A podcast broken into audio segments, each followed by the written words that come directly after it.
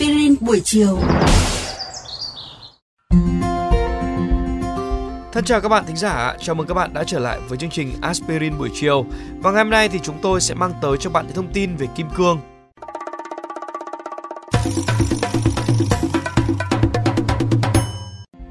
Các bạn thân mến, kim cương được cho là một loại khoáng vật với những tính chất vật lý hoàn hảo. Tên gọi kim cương trong nhiều ngôn ngữ châu Âu đến từ một từ trong tiếng Hy Lạp là Avamas, có nghĩa là không thể phá hủy. Chúng đã được sưu tầm như một loại đá quý và sử dụng trên những biểu tượng tôn giáo của người Ấn Độ cổ cách đây ít nhất 2.500 năm. Người ta còn tìm thấy kim cương đầu mũi khoan và dụng cụ để khắc lên đá. Sự phổ biến của kim cương tăng lên ở thế kỷ 19 khi những kỹ thuật đánh bóng và cắt đã đạt đến một trình độ nhất định, kinh tế thế giới đã phát triển và những nhà kim hoàn bắt đầu những chiến dịch quảng cáo rầm rộ.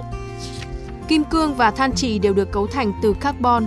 Chúng khác nhau nhiều đến vậy bởi vì cấu trúc tinh thể của chúng là khác nhau. Kim cương được tạo thành từ những khoáng vật có chứa carbon dưới nhiệt độ và áp suất rất cao. Trên trái đất, mọi nơi đều có thể có kim cương bởi vì ở một độ sâu nào đó thì sẽ tồn tại nhiệt độ đủ cao và áp suất đủ lớn để tạo thành kim cương. Trên các lục địa, kim cương bắt đầu hình thành ở độ sâu khoảng 150 km, tương đương với 90 dặm, nơi có áp suất khoảng 5 GPa và nhiệt độ khoảng 1.200 độ C. Dưới đại dương thì quá trình này xảy ra ở các vùng sâu hơn do nhiệt độ và áp suất cần phải cao hơn. Khi những áp suất và nhiệt độ dần giảm xuống thì viên kim cương cũng theo đó mà lớn dần lên. Chúng là những vật liệu tốt để tạo ra các bề mặt nhám và chỉ có những viên kim cương khác, những tinh thể carbon dạng lồng hay kim cương tinh thể nano mới có thể cắt kim cương được. Một viên kim cương được đánh giá theo một hệ thống chất lượng là 4C: carat, khối lượng; clarity, độ trong suốt; color, màu sắc; và cut, tức là cách cắt. Hiện nay có khi người ta còn đánh giá theo tiêu chuẩn 6C, tức là thêm cost, giá cả, và certification, giấy chứng nhận.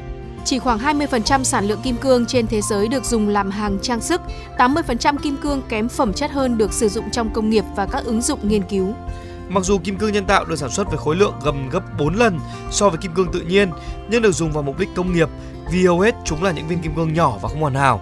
Hiện nay thì điều này đã cải thiện rõ rệt với những công nghệ làm kim cương nhân tạo mới, và khoảng 49% kim cương đã được khai thác ở Trung Phi và Nam Phi, mặc dù một số lượng lớn kim cương cũng được tìm thấy ở Canada, Ấn Độ, Nga, Brazil và Úc. Các bạn nghĩ sao về chủ đề lần này của chương trình Aspirin buổi chiều? Để nghe thêm hoặc nghe lại các số Aspirin buổi chiều trên các thiết bị di động, thính giả của kênh VOV Giao thông có thể truy cập các ứng dụng Spotify, Apple Podcast trên hệ điều hành iOS, Google Podcast trên hệ điều hành Android, rồi sau đó gõ một trong các cụm từ khóa Aspirin buổi chiều, VOVGT hoặc VOV Giao thông. Xin hãy gửi thư góp ý hay câu hỏi về hòm thư Aspirin buổi chiều @gmail.com hoặc qua fanpage Aspirin buổi chiều của chương trình. Rất mong nhận được phản hồi của các bạn. Xin chào và hẹn gặp lại!